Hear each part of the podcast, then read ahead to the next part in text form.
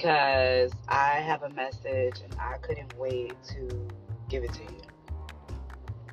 So, um, let's just get into it. I want to talk about encouraging this mess. Man, I've been told sometimes I could be preachy, and I've been told sometimes that, excuse me, oh, that's church girl, that's a PK kid, and so on and so forth. And I hear that often.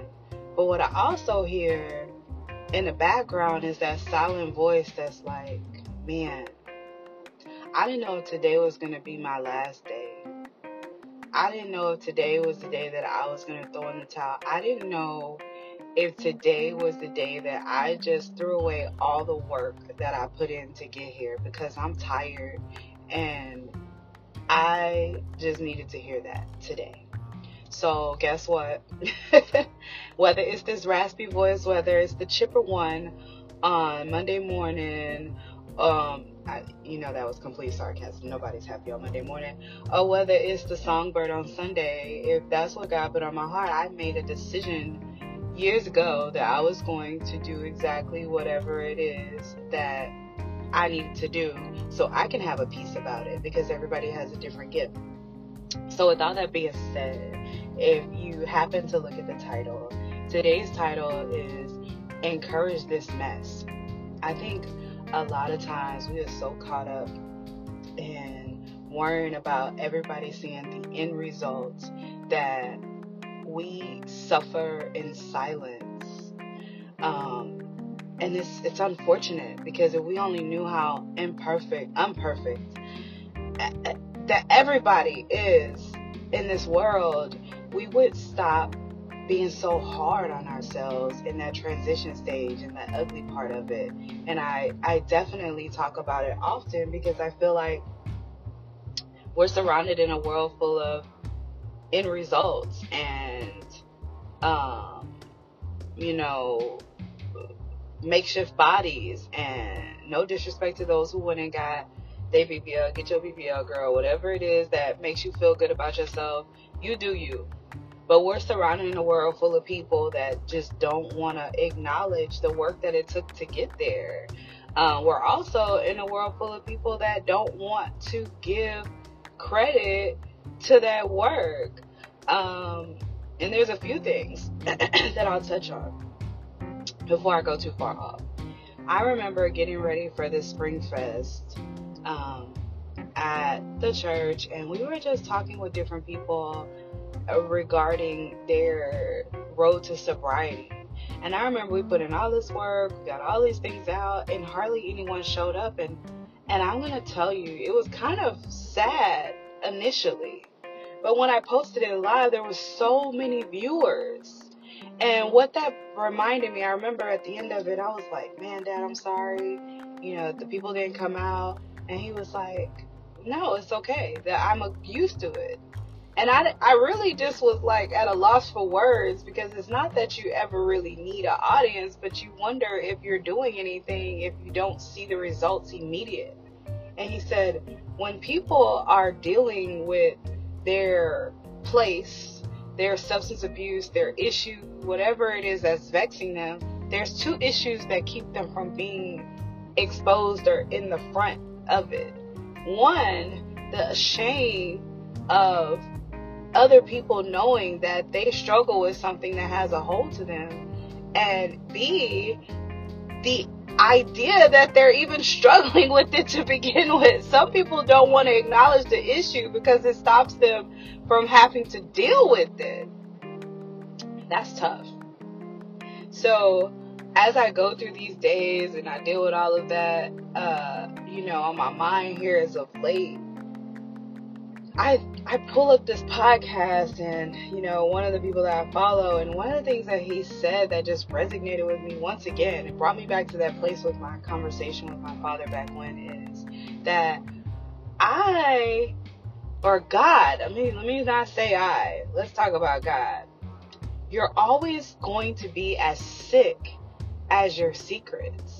God can't heal what you continue to hide And don't expect someone to encourage that in which you don't expose. Man, y'all, when I say that hit, that hit. And it put me back in a place of don't be quiet in your gift. You don't know who needed that that day. So just do what you got to do. Um I like to believe that I'm very humble and I'm I'm to practice here in this this next few months not to use the word I am um, so often because it's not really how I perceive myself. It's how others perceive me that makes all the difference in my relationship with them or what it is that they take from me. So sometimes it's not even your intentions, it's basically your actions that change that situation. So I am going to encourage you to expose the mess. I'm going to encourage you to acknowledge the issue and to work on it this week. Because as a person who is pretty discerned, even I can't see the heart of a man without prayer. I can't see the broken places without God bringing that or highlighting that. And people have a hard time dealing with those broken places in the midst of it because we were taught we're always supposed to be so strong and this is what it's supposed to look like. And guys, I'm I'm so sorry if you're listening to this right now and someone told you that you have to be perfect. I'm so sorry if someone told you that you had to suffer in silence. And I'm so sorry if you feel alone. And I want you to know that you don't have to. You don't have to. It is definitely a choice, and we all are not perfect. I don't care what your addiction is. I don't care if you are smoking on a crack pipe and that's something you hide. And I know that's pretty extreme, but some people have that. I don't know if yours is uh, you know, your finances. You can't seem to stop spending. I don't know if yours is the infidelity in your relationship or the desire to want something more than what your great spouse is already giving you. I don't know. Whatever that addiction, that stronghold, that if maybe you feel like you're a terrible parent, maybe you just don't know how because no one taught you. I don't know. That's between you and the Most High. But I will say that if you want someone to address those places, stop trying to hide them. If you want an encouragement, find you a circle of people that care about you in the not so pretty places. Find someone like that. Um, years ago, as I was looking at my circle, I found myself saying, I don't want to be around anyone that I can't be around when I'm vulnerable.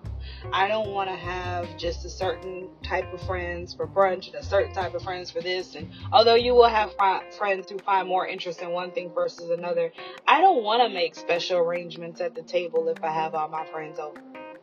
I just don't. And y'all, that was the best decision I could have ever made in my life because I'm going to tell you why in my ugly places and the places where I wasn't at my best, it didn't matter which shoulder I had to lean on or vice versa. They were just there. Iron sharpens iron.